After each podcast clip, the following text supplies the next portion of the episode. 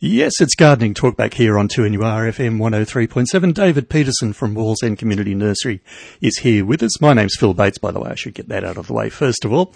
Uh, David's here to answer all of those important gardening questions. The number to ring is 49216 G'day, David. Hello, Phil, and good afternoon, everyone. And I think it is uh, Wow, a good the afternoon. rain, the Yeah, rain this yeah. morning. Wasn't it amazing? I, I missed it to tell you. Oh, the did you? truth, David. I, I went a bit early and rose late, but the, the ground was definitely wet when I, I Yes, went outside. yes. So yeah, and uh, not altogether unwelcome at my place anyway. No, Uh, certainly not. I mean, look, we've had a little bit of a break, and we—that's what we needed, just to um, moisten everything down again. And it certainly did that. I mean, I, th- I can't remember we, when we got to work. Mark had told me how much we'd had, and I thought, yeah, I can I can re- really remember hearing that at home. So, Right. so that was great, great rain. Yep. And uh, rain's always better than watering. Oh, of isn't course it is, Phil. There's something about rain. I that know. just- Wish we knew the um, secret ingredient in yeah, it. yeah, you and I. One of the many ways that you and I could become Yes, richer that exactly. we've discovered over the years. We'll just have to have to work on it. Okay, um, as we said, the number to ring is four nine two one six two one six. Everyone who rings up with a question for David today goes in uh, the draw, of course, to win the beautiful things that David's giving away.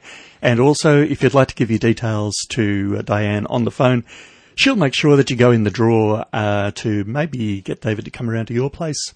Uh, we choose one caller a month for that, and uh, that's done by David um, on the uh, the first day of the next month. Well, you kind of get the idea. You know how it works. Uh, yeah. So I uh, knew that was going to come out confusing then, Phil. you, we've been doing this too long, David. okay. Yeah. So if you'd like David to come around to your place, then um, when you ring up with your question, just give Diane the details.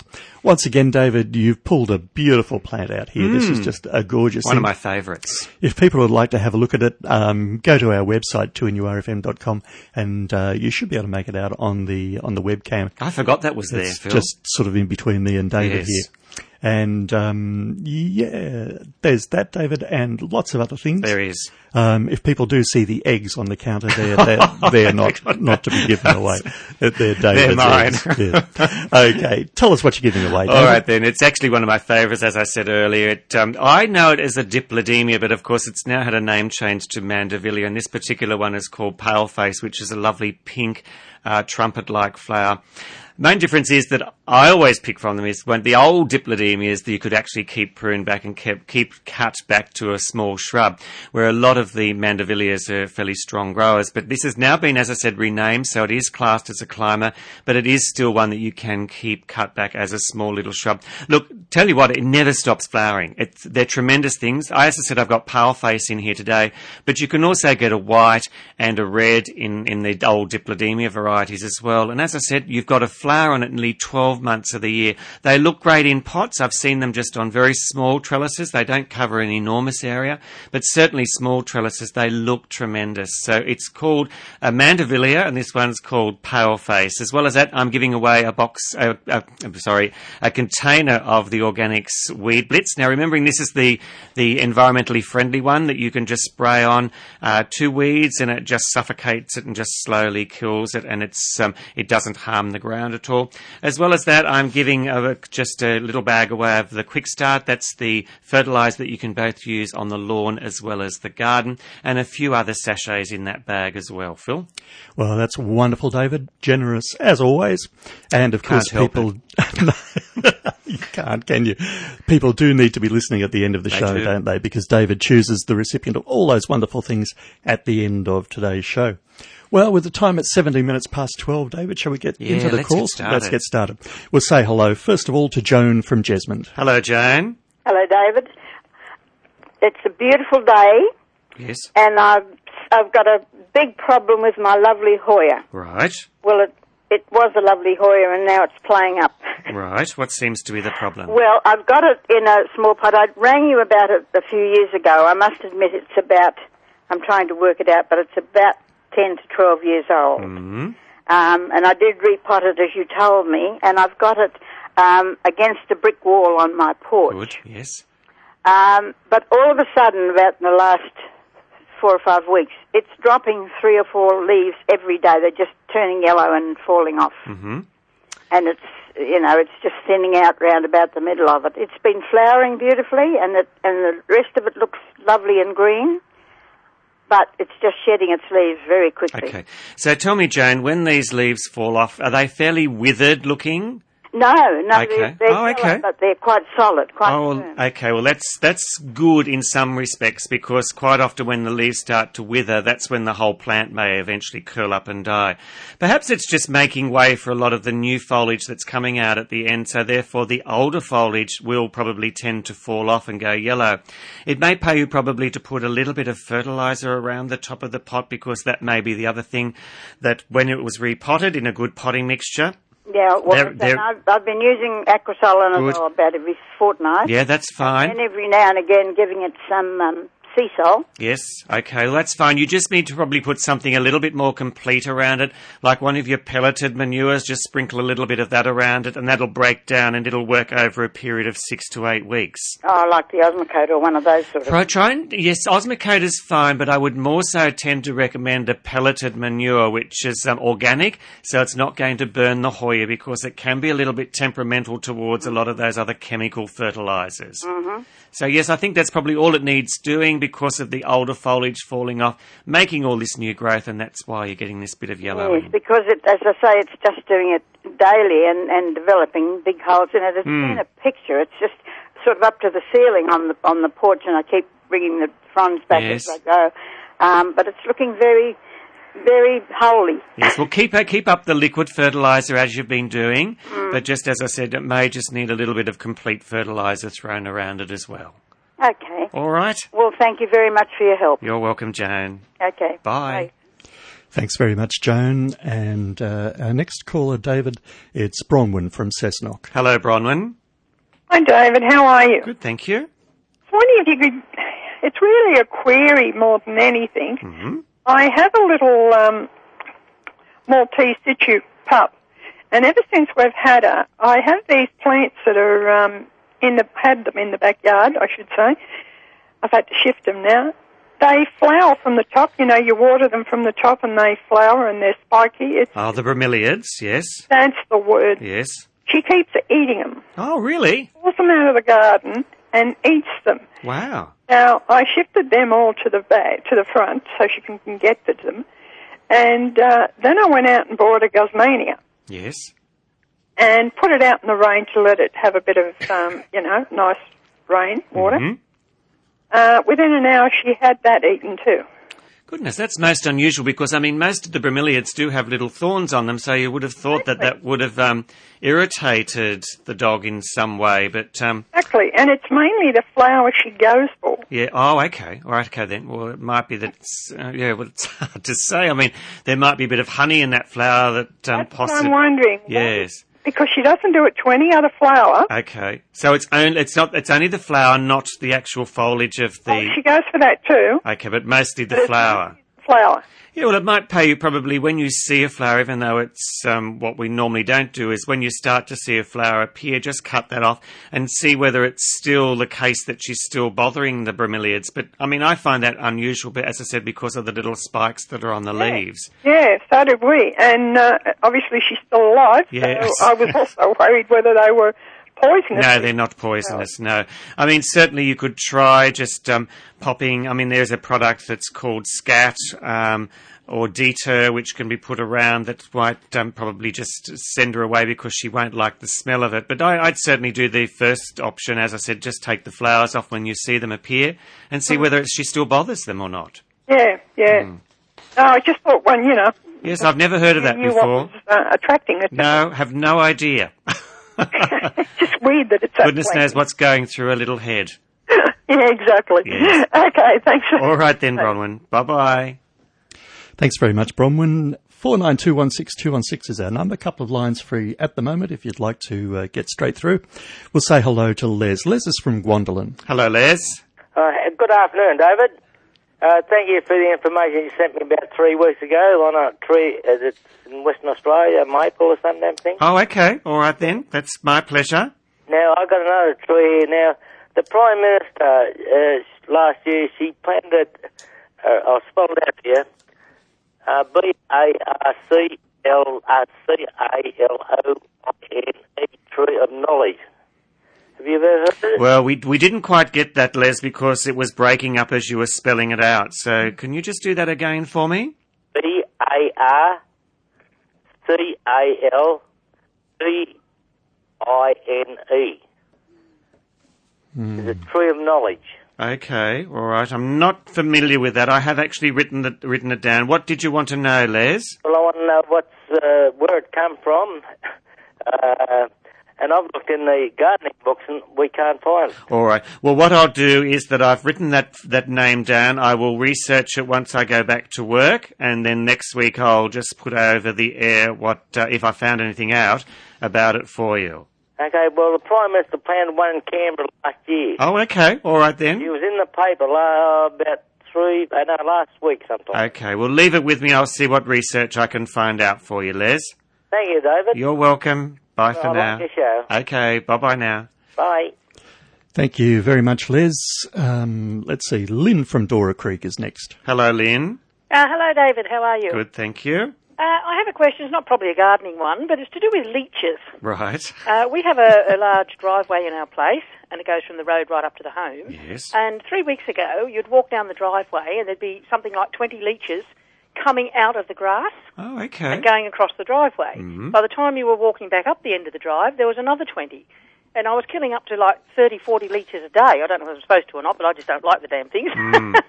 and I went locally to see if there's anything I can do to find out what to do with these leeches. They seem to be coming out of the grass. We have a really large lawn on one side of the drive, and you can actually see the leeches coming out from the bottom part of the grass, you know, where it's normally trimmed That's- off of that. That sounds really creepy, Lynn. Yeah, it is. and I hate them, you know. And, and, and the local nurseries and that couldn't advise me as to what to do with Mm. Hmm. them. One said salt, but I thought, well, you know, the amount of leeches we're talking about is a lot of leeches. Yes, yes. I mean, Any- cert- any ideas? Well, yeah, look, uh, certainly the only thing I could suggest to you to do would be just to use one of your general insecticides that has a range of fairly, a a large range of things that it may or may not kill. So I would just suggest to mix one of those up and just water that over the lawn just to see whether that's going to have some form of effect. Even if you use something like a pyrethrin based thing that's fairly environmentally friendly, uh, that's basically used for a lot of caterpillars and things. Look, it, it may or may not have effect on them, but certainly it's worth a try. The salt is a good idea, but certainly, you know, when, when they say salt, well, salt usually has to be put directly onto the leech. That's right. Uh, not actually Exactly. sprinkling the soil, so I don't think that will have any effect whatsoever. No. And I think possibly the only other reason why that's happening is because Dora Creek's a fairly low area, and of course Yeah. Mm. the ground will be fairly moist, and that's probably why you're getting the leeches coming out of the ground. We've, so. Hmm. we've lived here like 38 years and I've never had it. never. You know, yes. but it is creepy. Like I said, I hate leeches. You don't know when they're on you, you know? Well, that's very, very true. So, as I said, try one of your general insecticides, water it into the ground just by mixing it up in a watering can rather than spraying it, so Right. that you're getting it down in the soil, and just just see whether that has some form of effect on them. All right, I will do. Okay. Thank you very much for your help, David. Thanks, Lynn. Thank you. Bye, for now. Thanks, Lynn. Gee, you're getting uh, lots of calls about dogs and leeches Yes. and all kinds we of do things. all sorts of things Oh, on this program, You're a Phil. talented man, David. uh, okay, let's say hello to our old friend Peggy from Katara South. Oh. Oh, Peggy's got her radio on. Sorry, I was switching off. That's all right. Um, I've been waiting all week to ask you a few Have you? questions. Um, the first one is um, I've been using uh sulfate of something. I think it might be sulfate of iron, but I can't find any reference to it in any of the nursery books. Mm, what what what were you using it for, I Peggy? used it on a red pesty weed that seems to be spreading all a- around the place. It's in Hamilton. I see a lot of it. I see it around Katara. And I met a couple that was out walking, and they commented on it because it was where I was treating it with this fine dust that I had, and I wasn't sure what it was, but I had written on it poison. Right. So I thought, well, I'll try anything. Once I'd tr- sprayed it, I'd done everything, I'd dug it out. It just came back again as thick as. Mm, Because anything. mostly what we use sulfate of iron for is, well, first of all, correcting an iron deficiency, and secondly, sometimes it just kills mosses that are in grass and things. So I don't know about a weed. So was it successful in using the it sulfate of iron? ended up like a magic. and it took a while for it to curl up and um, Hmm. Mm. die, but it's been successful. Yes, unless it's just burning the weed off, and that's probably what it's doing to have done that. But I mean, it's normally something that I haven't suggested, so. I remember hearing somebody on the show once saying his father used more or less top, top dress the lawn with sulphate of iron Oh, okay. and sand, Right. and that he never had any weeds in his lawn. Yes, because I mean, sulfate of ammonia is often used for burning weeds off. Yes, yes. That's a more common one because you can, and I, certainly by using sulfate of ammonia, that would have done that because it does create a burning action on the weed. But iron, I haven't heard of that before, Peggy. Oh, Ryan, Mm-hmm. uh, I remember that gentleman years ago mentioning it, and that, that's what I came to the conclusion that this bag of powder that I Mm. had may have been uh, sulphate of iron. Yes. But I had written poison on it, Okay. and I wouldn't ri write that on um, any of the other sulphate Yes, because sort of things. sulfate of iron isn't a, a poison. It's actually a, a natural, well, an element. So it's not really a chemical as such. Where would I be able to get some more of it? Uh, sulfate of iron you can buy in nurseries. It's just available in small packets only. Oh, oh right. So we do carry sulfate of iron. So perhaps when you come up, you can have a look at it and just see whether it looks the same as what you've been using. I thought it had a greeny tinge Yep, to that's it. that's exactly right. Yes, yes, because the um, s- um, sulfate of ammonia is white. I, yes, that's that's right. Yes. So we'll check that out when you come into the nursery. What was the other thing you wanted to check with me, Peggy? I wanted to check with. I've got a quince tree that has just finished fruiting. I mean, everything got it with um, taking the nets off, and I'm wondering how to prune it. I'm in the process of untangling the net to get it off, Okay. without ripping it, and I just wondered how much can I cut off the. It's grown very well. You could cut a good third of the growth off if you really wanted to, and that probably will take it underneath the net. So it's probably going to be much easier to take the net off by doing that. Oh, right, Hmm. right. Oh, well, that, that's good. I'll be able to finish that this afternoon. Okay. And um, I, I'll pop out and see if I can pick up some The sulphate of iron. iron okay. and um, see how I go. Very well. Uh, also, I've got a white pos- potato vine, Hmm. Mm-hmm. and uh, somebody complained that it was hanging over the name of the church. All right. and so I went in behind it and stripped all the dead stuff off. Then I found that the the vine has a very succulent and, and a lot of it um, succulent type of vine, which goes into the ground. Right. Um, So it's not the potato creeper, it's something else that's growing with the potato creeper, do you think? no, or- it, it is the white potato. Oh, okay, right. It's a beautiful show, but of course sometimes it just gets a bit too Hmm, too much and goes where it shouldn't be. right. And I just wondered if you could tell me anything about it. I looked up and you know the books and things. But As far as pruning the potato creeper goes, you can prune it really, really severely if needs be, but you would leave that until early spring to do that because it does tend to go back slightly during the winter months. Right. So I would just let it go through the winter now, and then once we get to spring, when you can start to see the new growth appearing, that would be the time to give it a prune back if needs be. Oh, I have a blue potato vine, but it's not as vigorous. No, nowhere near as vigorous as the white one. And, um, I just wondered when I saw this very succulent and lots of it. There's yards of it, Mhm.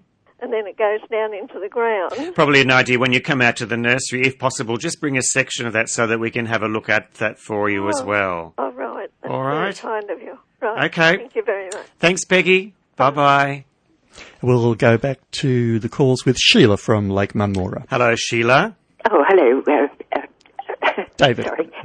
I'm just ringing back about the. Um, David, sorry, I'm- your mind just. My mind, I just went blank then. Um, no, I was ringing back about that phone call, of, uh, the man ringing in with the Tree of Knowledge. Yes. Uh, yes, well, did you spell it Barcaldine? B A R C A L D I N E? No, no, I didn't. I, there's no D he gave me, so okay. Ah, Uh, so that's the name of the town. Yes, yes. Uh, but there, there was a tree of knowledge grew in the main street there, Mm-hmm. uh, and um, I mean they, they called it the tree of knowledge because everybody used to sit get under it and chew the fat and that sort of thing. Oh, okay, right. And um, it, um, it was purported to be under that that the Australian Labor Party was formed. Oh, okay, right. So it sounded very much like Buck Corden and the Tree of Knowledge. It sort of tees in. All right. Uh, but all I can tell you was that it was a eucalypt. I don't know. Okay. Well, that's why I wanted to just check and find out more information for my own use as well. So I have yes. sort of heard of that particular tree, but I'd, I'd like to look into it further. Yes, right. Well, thank you very much for that. Yeah, okay. Thanks, Shirley. Bye bye. Hi. Thanks, Sheila. Yeah, um, I've I've been there and I've I've seen the tree. I saw Okay. it just before it died, the original tree of knowledge in Barcaldine, and uh, apparently the shearers' strike of 1891. The shearers all gathered around that tree Oh, and okay. everything as well. Very historic tree, but unfortunately, uh, died like a lot of eucalypts Oh, okay. in uh, in streets do. And uh, so maybe uh, somebody's named a eucalypt, Hmm, uh, eucalyptus Barcaldine or Yes. something like that. And No, I'll look into it and see what I can find little out. little bit of homework there, yes, David it is. Always got homework. always got homework. Four nine two one six two one six is our number if you'd like to give us a ring. Gardening Talkback on 2NUR FM. We say hello now to George from Maryville. Hello, George. Hello there. David, wintergrass. Yes. I've got some endothyle and some wintergrass killer, Yes. and on the packet it says to apply before slit heads appear. Yes. Now, does that mean that once the, the weed has emerged and before the seed heads appear on the on the plant, or That's right. Yes, because when when you start to see the winter grass before it even produces the seed capsules on the top, that's the time to try and get in because once the seed capsules have um, been formed, that's when it's throwing more seeds back into the ground to germinate some more winter grass. So if you can get to it before those little seed capsules, you're getting on top of the problem very very quickly. okay, all right, thank you very much. Now you have you have both chemicals there actually because you've got endothol, which uh, I don't think is available any longer, and the wintergrass killer is the new name for it. So try and use the endothol up out of the way, and then go on to the wintergrass killer. okay, All right. yes, thank you, David. Thanks, George. Bye, for Bye. now. Thank you, George. Nobody waiting on the lines at the moment. Four nine two one six two one six. If you've been trying to get through, so David, the the wintergrass thing. Yes. Um, do you you wait until you see the foliage coming? You out? do. You cannot spray wintergrass uh, as a pre-emergent. So Ah, therefore, right, if you can't see it, there's no sense in spraying it because you're just wasting chemical by doing that. So once you start to see the little lime greeny little shoots coming up from the grass, and I know it's around already because I've had people in uh, buying chemical already for wintergrass killer. So certainly when you do, do start to see it, that's the time to get in before it goes to seed production because as I just mentioned, when it goes to seed production, you've got seed going back into the ground, Yeah. germinating some more, and that's the that's the way it actually spreads. And of course, the worst thing is if, if it's in seed production and you go over and mow the lawn because that's just spreading the seed everywhere in the lawn. So Yeah. So um, uh, yeah, every year I I end up missing some. You Yes. know, there- there's always a little patch that comes through. Um, so you really need to get to it be- You do. be- be- before the flowers or before the flowers. It's hard to tell when Well, they it turn is. to seed. it is isn't because I Yeah. mean, you only generally notice the seed capsules on the top of it. So when be- you Yeah. want it, you don't even want to see the flowers, the seed capsules on the top. You want to just see the little limey green little. It looks like a little tuft of grass that Yeah. comes up, but Yeah. it usually comes up not just in one little segment. It's many segments that form a big patch in the garden. Yep. It's almost like you've seen my lawn, David. Oh. Um, so, uh, yeah, we, we need to do it thoroughly. It, is it best to, to spray it or to water it on with a water? You better can? to spray it because Spray it. with most weed sprays, of course, they need to come in contact with the foliage, and if you use a Yeah. watering can, that sometimes bypasses that. So you need to spray it over your lawn, making sure, of course, you've got at least good six hours of drying time for that chemical to start working. And the, the other thing is too the the wintergrass killer should shouldn't be ever used on kikuyu lawn. I know that sounds a bit silly because kikuyu being one of the most hardiest lawns, Hmm. but it is the lawn that uh, unfortunately the wintergrass killer does. Uh, doesn't actually kill it, but it actually discolours it terribly. So, Right, yeah. and several applications of the wintergrass killer, yes, eventually will kill your kikuyu lawn. So you've got to be extremely careful. Okay. Well, um, it sounds like I need to spray rather than Mm. water. I'll, I'll get onto that. Okay. On the line, we've got Joan. Joan's from Corlett. Hello, Joan. Hello, David. Um, look, I'm, I'm ringing to tell you, someone rang you a few weeks ago about snails. Yes. And we've got a um, Matapuri Bay, which the snails love. Uh, do you know that New Zealand plant? No, no. Go, p- p- please tell me Oh, more. well, well, the snails just love it. So I put it in a, a pot, and uh, the snails were still climbing up this tall pot. And my daughter said to me, "Why don't you wrap some copper wire around the bottom?"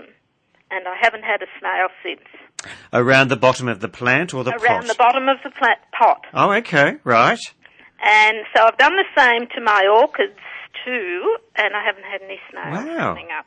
All right. So I thought that might help somebody. Well, certainly it will because I hadn't heard of that before, and no doubt people are probably shaking their head thinking, "Oh, I've heard that before," but it Yes, hasn't been probably. brought to my attention before. So, uh, yeah, that's really interesting, Joan. Thank you. Yes, and another lady rang you about her bleeding heart, and she said it didn't flower Yes. this year. Well, mine was absolutely beautiful, but I didn't have a Christmas tree at Christmas, so uh, I had it on a wire um, tower, and I put that in a pot, and it just looked beautiful Oh, for it a would. Christmas tree. Yes.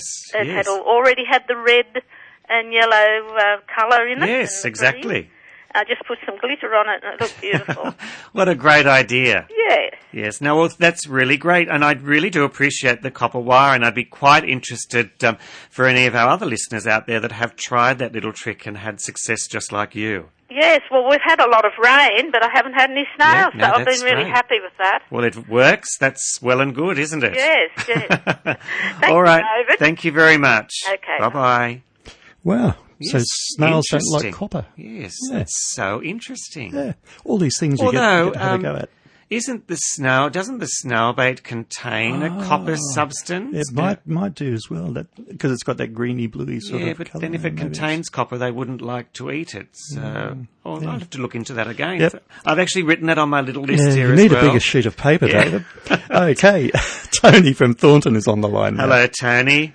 Oh, good morning, David. Um, David, I'm, on my property, I've got quite a few mature um, ironbark trees. Mm. And coming out of the last um, drought and up to now, um, I have one of them that I guess there's something wrong with it because um, um, the leaves are pretty sparse on it, you know. Yes.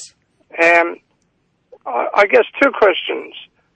Um, the only way I could probably identify what's wrong with it would be, uh, I'd imagine, to get an arb- arborist there. Mm. Yes. What do they usually charge for a visit? Well, that's a very good question because it would be just a matter of phoning an arborist in your local area if possible, because the further they have to come, probably the Yes, more the that they more will they go- charge. Yes. yes, Yeah, yeah. Now, look, certainly the only other thing that you could do, Tony, is just to take a couple of photographs and take that into your local nursery and just see whether they can help you out with any problem that may be visually on that photograph that you've taken.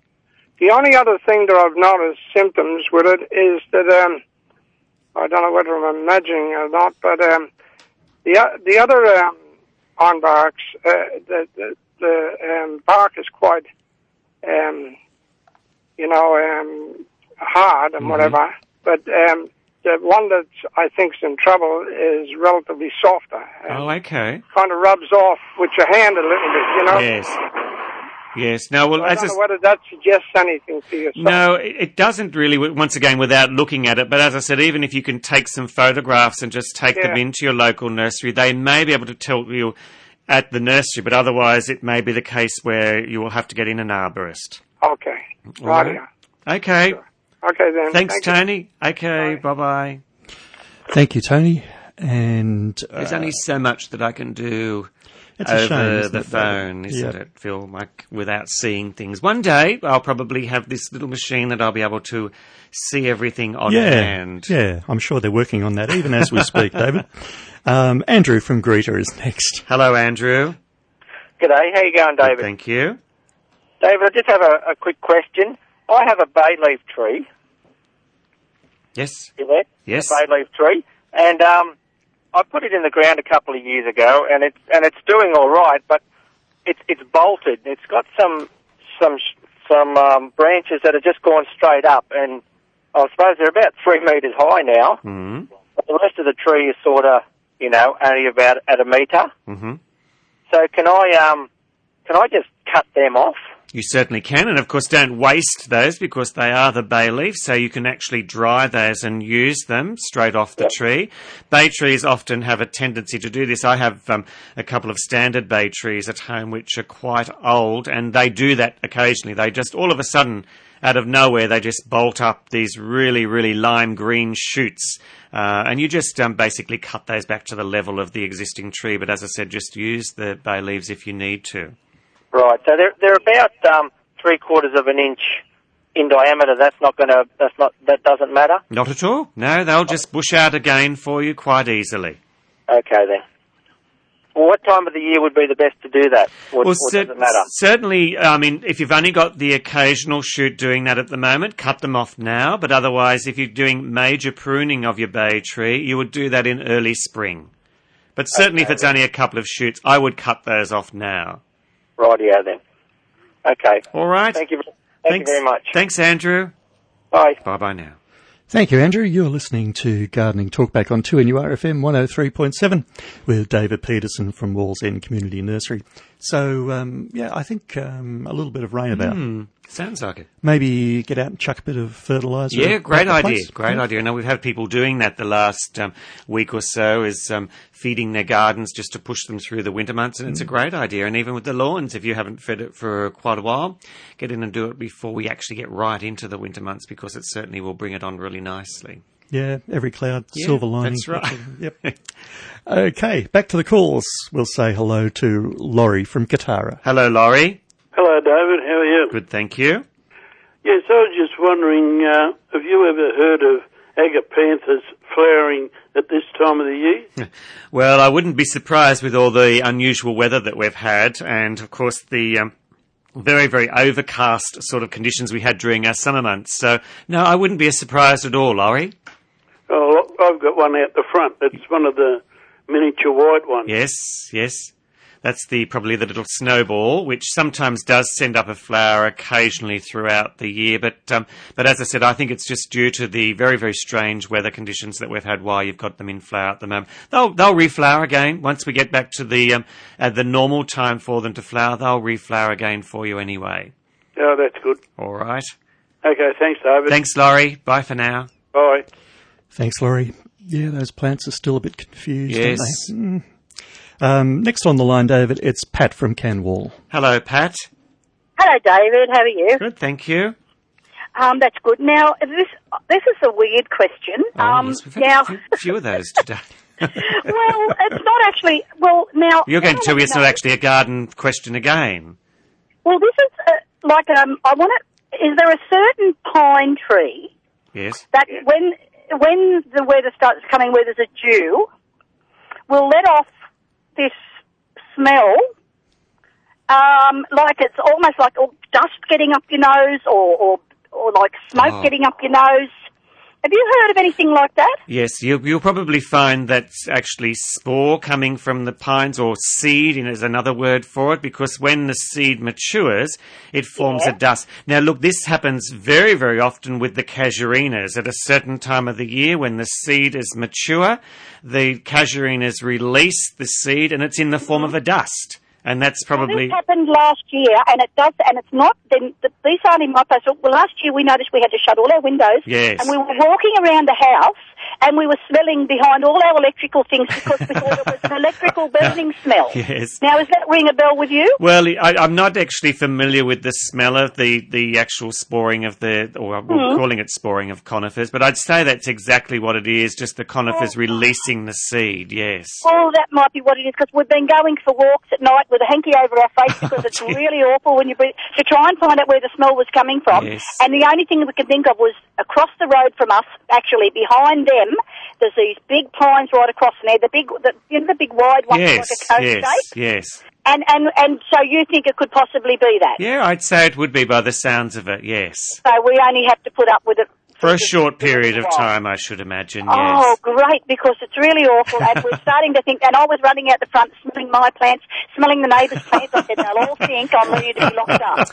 oh, no, no, Oh, there's worse things than that that I've heard going on, so you- I think you should be quite safe. Well, I feel um, a little bit relieved now. So thanks so much for your information, and I've, I've learned a lot from listening to your show. Oh, thank you, Pat. All right. David. Bye bye now. Okay, bye. Thank you, Pat. Yeah, I, I've got um, tree ferns outside Oh, my yeah? bedroom Yes. window, and and uh, sometimes you just get a fine sort of covering of, of brown Yes. dust on the on the window ledge. Which is their seeds. Yep. that's That's- exactly right. That's my story, and I'm sticking to it. okay. Sue from Lambton is next, David. Hello, Sue. Hi, David. Hi, Phil. Hi. Um, you wouldn't have a session without a gardening question, would uh, a lawn question, would Of you? course not. No. Okay. I've got a Kaikouya front lawn and footpath, Mhm. and it's lumpy, Oh, yes. and I don't like it. Right. Yeah. What do I do? Okay, well, it's probably just earthworm activity which Uh, is causing the lumps. Certainly, Yeah. all you need to do, Sue, is just get to, get yourself some garden lime, Yes. and then just sprinkle that over the grass, and that will actually move the earthworms onto a different area. So, it's basically it only happens for a short period of time, within a matter of weeks, and they die back down for the winter months. So, it's only really the autumn months that we often have this problem. So, it's all that's all it is. It's just earthworms. So you can move them on just with some garden lime. Now, of course, by using the garden lime on your grass, it, it's not going to harm the grass, by the way. It'll actually sweeten the soil and actually probably at the same time it will green the lawn up to a degree anyway. Okay. And do you water that in? Yes, preferably once you've sprinkled it over because it's a very fine dust, make sure you do it in fairly calm conditions Yeah. and then just water it in slightly. Great. Terrific. Thank you heaps. You're welcome, Sue. Take care. Okay, Bye. Thank you very much, Sue. Um, David, we've got a mystery caller on the line. mystery caller. I'm not exactly sure who it is, so we're just going to say, hello, you're talking to David. Hello, my name's Joy. How are you today, David? Thank you, Joy. That's good. Um, I know you've spoken about this before. Um, I've got a very old lemon tree, and all the all the new growth coming through has been shriveled up, and I couldn't remember what you said you had to spray on. Okay, well, it's just simply called citrus leaf miner. Uh, it's a little insect that gets in between the two layers of the leaf. It only affects the young foliage. Now, the procedure Yes. being is that you cut all the young foliage off. You pop that in a plastic bag and seal it and dispose of that, and then you spray it with pest oil. And then you repeat that same application again in 14 days, and then once again in 14 days. So you've got to do the three applications, and before you spray each time, you still check the plant. If there's any leaves that have still got this citrus leaf miner, cut them off, seal the bag again, and spray once again. So you've got to do it three times, and that will actually break Okay. the life cycle of the citrus leaf miner. Okay. And that's not just the normal oil, is it? It just says pest oil. It is pestor, but I, I will be stand corrected on that because I had a question of the white oil and pestor being the same last week, and I have done some research in it, and I will be corrected uh, in saying that these products are both the same, only that the pestor was brought out for some reason to my knowledge and, and learning that it could be used in much higher temperatures. So that's why I thought there was a difference. So I will stand corrected on that, that the white oil and the pest oil are both the it same will do. product. Okay, I've got white oil, so I'll try that. Okay. All right then. Thank you very much for your help. Thanks, Joy. Have a, you have a nice day. Thank you. Okay. Bye-bye. Bye. Thank you, Joy. Yeah, David, so that, that's right then, that, um, Yes. uh, they're, they're versions of the same thing. I did. basically. Yes, Yeah. I made a few Mm. inquiries, and that's what I came up with. And I, as I said, through all my learnings, and I mean, being in the business for so long, I always understood that the Pestor was a different product, Mm. but the only difference being is that it's produced by a different company to what the white oil is being produced by. So, as I said, I have been standard corrected, and thank you very much for that um, gentleman that rang us two weeks ago on that I particular remember, yeah, subject. yeah, mm. Uh, uh, and I did say that I would follow it up, and I did. And as I said, I would still prefer to carry Pestor, to be honest with Yeah. you. Uh, but certainly, as I said, they are both the same product. Okay. Yeah. Well, there's always, Yep. always things going on that we need to find well, out that's about. right. David. And as I said, I was always taught that it was a different product throughout my learning history. And Mhm. um, as I said, I have been, um, I have learnt something new again. So. Well, humility is a wonderful quality, David, and, and, and you're exhibiting it there. Have you been for your habitual? I have, lunchtime walk, Phil, David? yes. What's it like outside? It's Well, it's humid, but it's quite pleasant. Yes. Right, so, yeah. Not raining, which is good. Yeah. We can get rain overnight, but not during the day. And if people have got kids at home, they could be Oh, yes. out Forgot doing about things. that. Yes, Yep. yes. Well, that, that's a good thing. That's a good thing. Um, are we ready to get stuck I back am, into the yes. calls, David? Because Kay from Valentine is waiting on the line. Hello, Kay. Hello, David. How are you? Good. Thank you. That's good. Um, I've just got a short question for you. Um, I have two guava trees um, which have been a little bit neglected because I actually planted them over the back of my fence. Um, so I haven't sort of attended to them as much as I probably could have. But I went out there yesterday to have a look at them, and they've- one of them has got like a black sooty mold underneath the leaf. Yes. Um, I'm just inquiring as to what I can do to treat that. Okay. Look, there's certainly been a lot of this ish- this year around. I mean, it's caused by an insect that's also on the plant, which is called a scale. If you look really, really closely, you may see little flecks, like little pencil flecks, or even little lumps uh, that are there. And each one of those flecks or lumps is actually an insect eating in, or drawing the energy out of the plant. Right. This in turn causes the sooty mold, which is all in with one another. So you basically need to get yourself some anti scale, and then you just need to mix that up according to directions and spray that over your guavas. Not drench them, but just lightly spray them, and just make sure that you actually treat them again in 14 days' time, Kay, because that just is a follow up spray. Now, it's only a matter of time and weathering that this black will eventually disappear, but at least you've, sto- you've stopped the infestation from actually spreading any further. And if we get in and clear that up before we get to the spring months, before we get all that nice new growth again. hmm So is it to be sprayed underneath the leaves? Like it seems to be more on the, on the underneath of the leaf. If you can manage to get up underneath the leaves as well, but once again, just a light spray on both the top and underside of the leaf is really a good idea, yes. Okay. And um, I have two of them actually. One's a pineapple guava, I think. Mhm. That one doesn't seem to be as affected, but ca- you know, um, should I just give it a spray just to? Look, certainly if it's uh, planted anywhere near the other cherry guava, which I assume it's what it is because the cherry guava has the shiny green leaf, which is more susceptible to this um, sooty mold. Yeah, certainly anything that's growing around this particular plant that has the sooty mold, I would certainly recommend to give it a little bit of a spray as well. Okay, that's great. Now just a quick one for uh, cham- uh, Sasanqua camellias. Mhm. Um, I've had them in for about oh, three or four years now, and they're growing quite well. And I've tr- I've clipped them, you know, um, occasionally uh, after they've flowered and so forth. But they seem to be very slow. You know, they they've, they've they actually grown as high as the fence, Mhm. most of them, but they're not spreading. Okay. Well, the only way you're going to Planted them in like to try and form a hedge. Yes, the only way you're going to get them to spread out is by pruning. Now, you can prune them straight after flowering, and that creates a lot of new growth. But then also throughout the season, you can actually give them another prune again. So if they're growing fairly actively, which I shouldn't use that word because the sanquas don't grow actively anyway, they're a steady growing thing. But throughout the season, if you feel you will just want to give them another tip prune, you can do that because that will bush them out even further. But certainly, it is a must to spray, to actually um, prune them after they're flowering, and that creates much more growth and gives you the much fuller effect. Okay, and I did read in one of the gardening magazines that if you um, clip them across the front, it'll it'll encourage them to um, send side shoots. Is that is that correct? That's right. Well, wherever, I mean, when you prune a sasanqua, you wouldn't just take the top off. You would actually prune this down the sides as well, and that's promoting more growth from out the side as well as up the top. Yep. Okay. Well, that's great. All right. Thank you very much. Thanks, Kay. Okay. Bye bye now. Thank you very much, Kay. Um, we go to Merriweather next, and Harry's waiting on the line. Hello, Harry. Hello, David. How are you? Good, thank you. Uh, I have a problem with the Washington navel orange.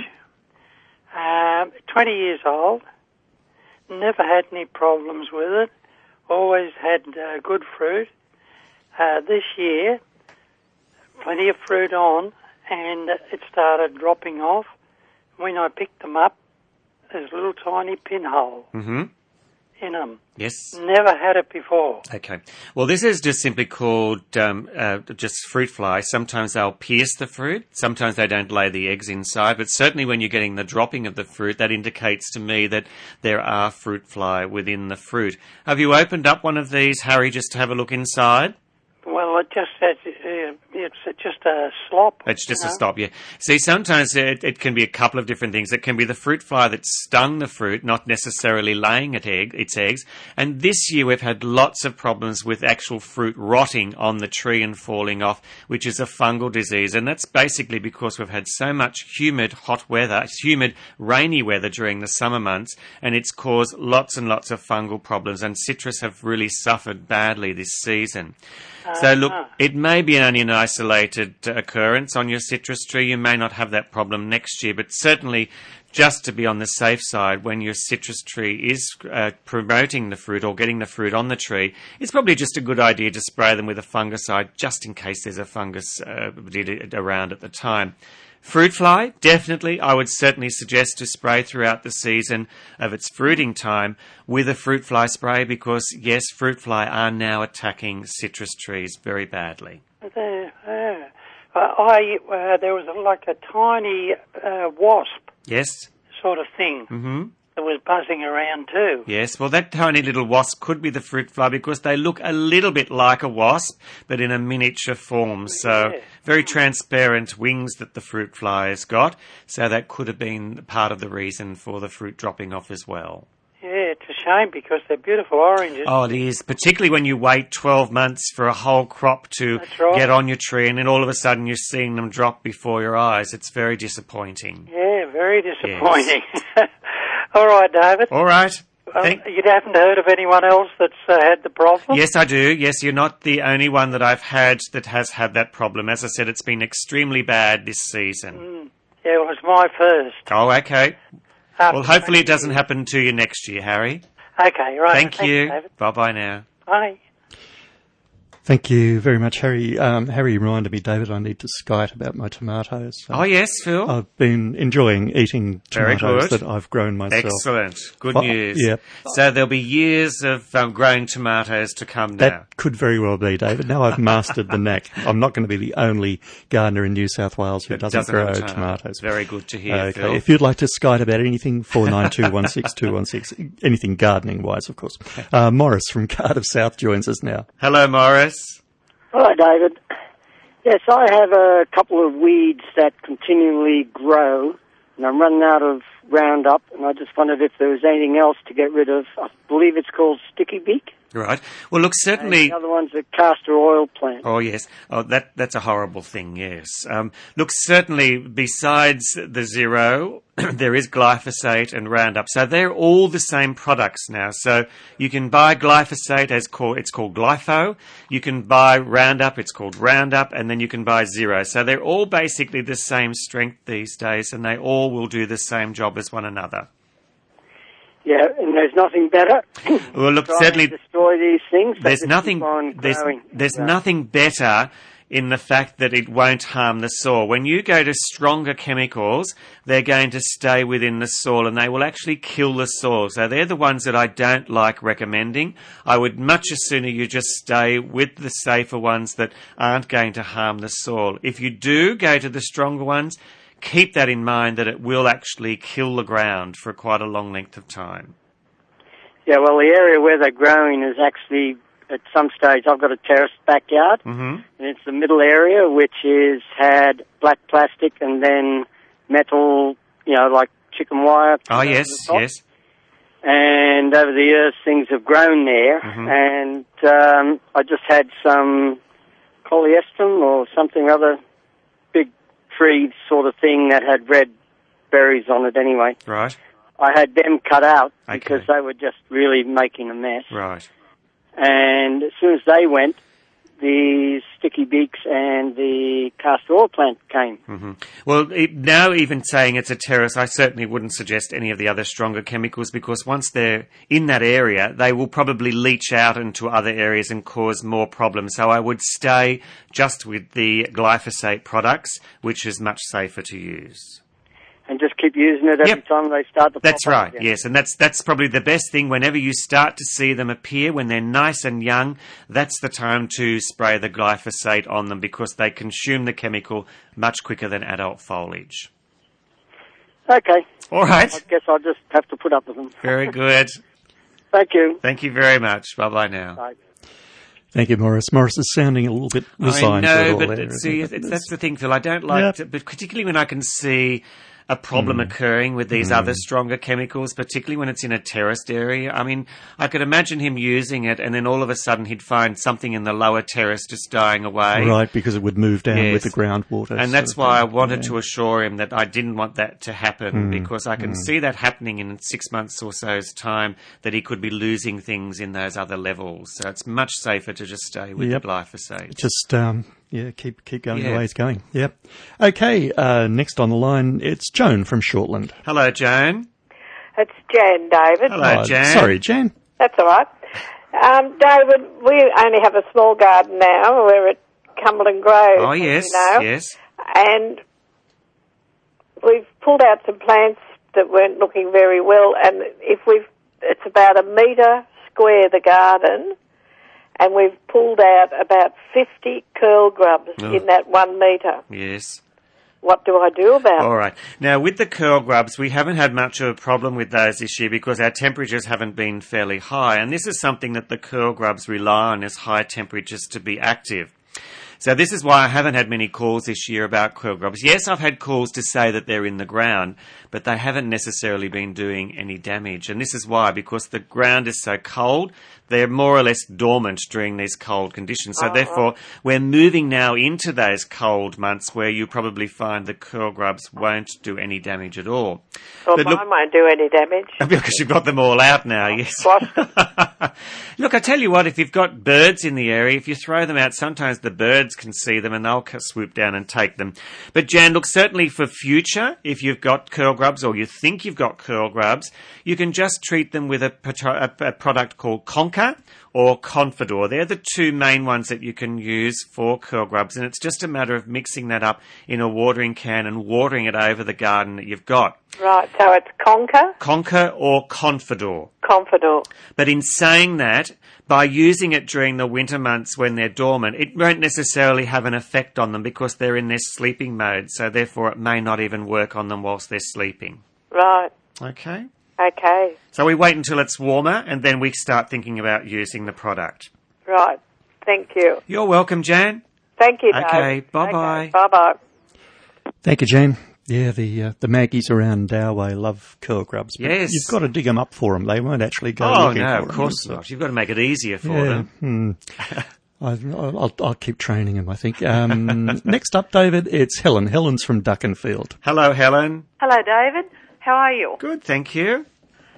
My problem is I, ha- I have a lovely. I'm just standing at my back door here, and I'm looking out on a lovely gum tree. Mm-hmm. Mm-hmm. Mhm. I bought the property uh, about 12 years ago, and it was a mature tree then.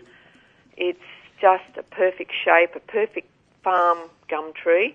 Um, shades the corner of my backyard and two paddocks where my horses and cattle appreciate the shade in the hot sun. Mm-hmm.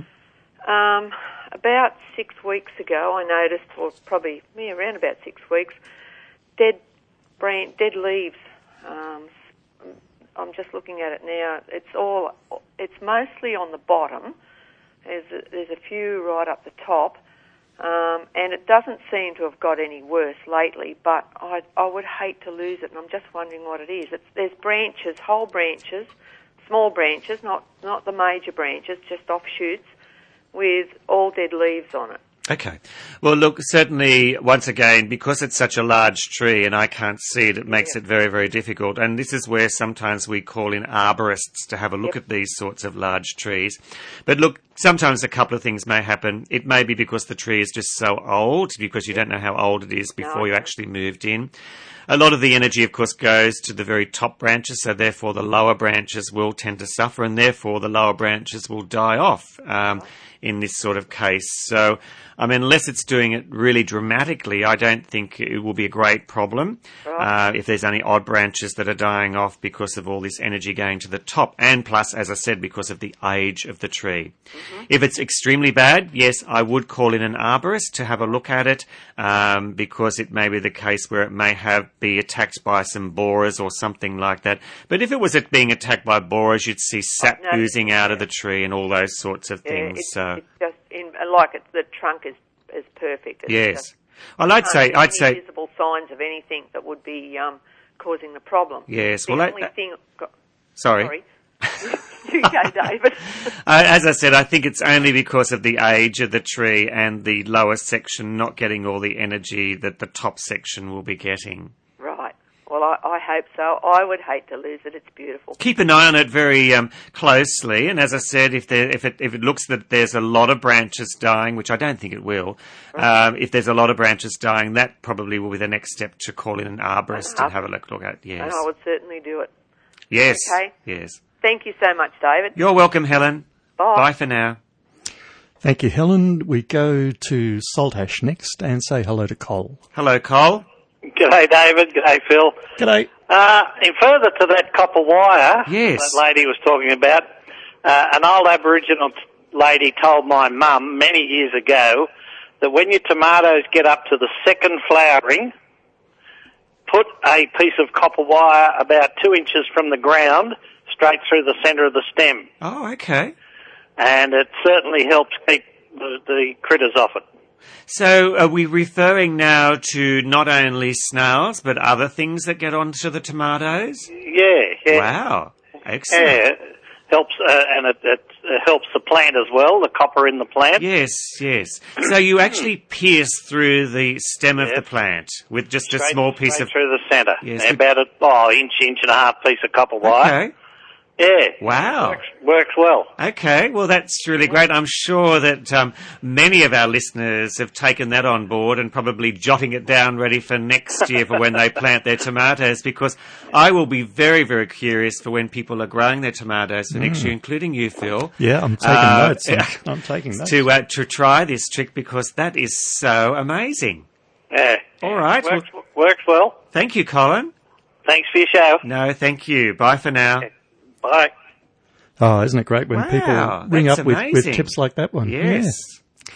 Okay, our last caller for today, David. It's Marianne from Kilburn Bay. Hello, Marianne. Hello, how are you? Good, thank you. Um, I was just ringing up. I wanted to know how to grow an avocado tree from from the seed, or Yes. can I do that? You can, yes. And how do I germ- make it germinate?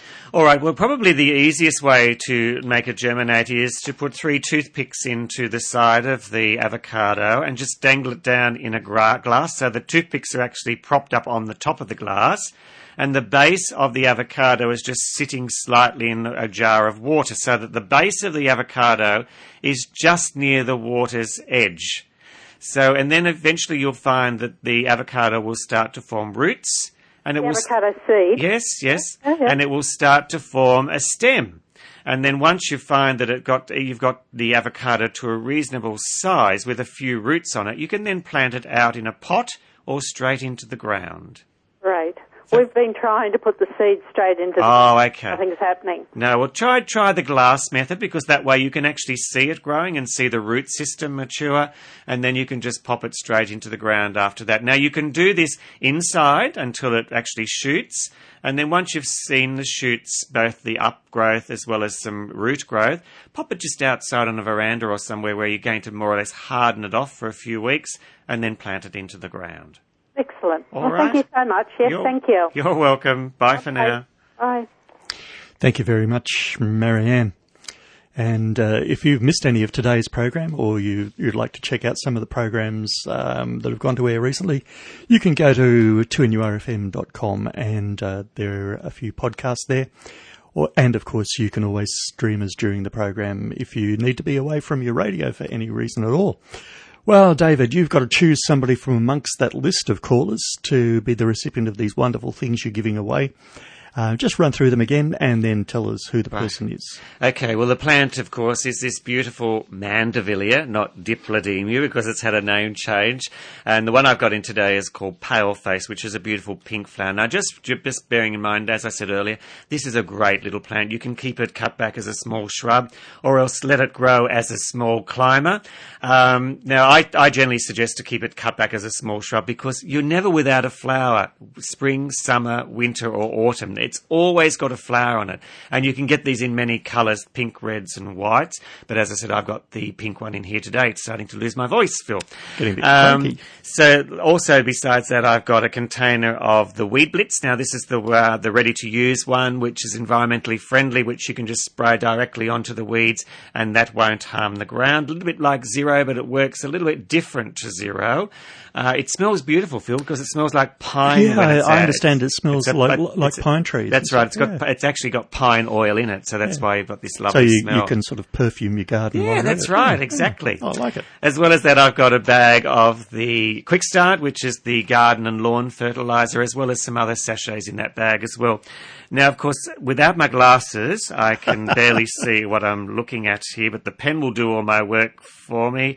And it's going to go to Kay of Valentine today. Now, Kay from memory rang up about the guavas and the Sasanqua camellias.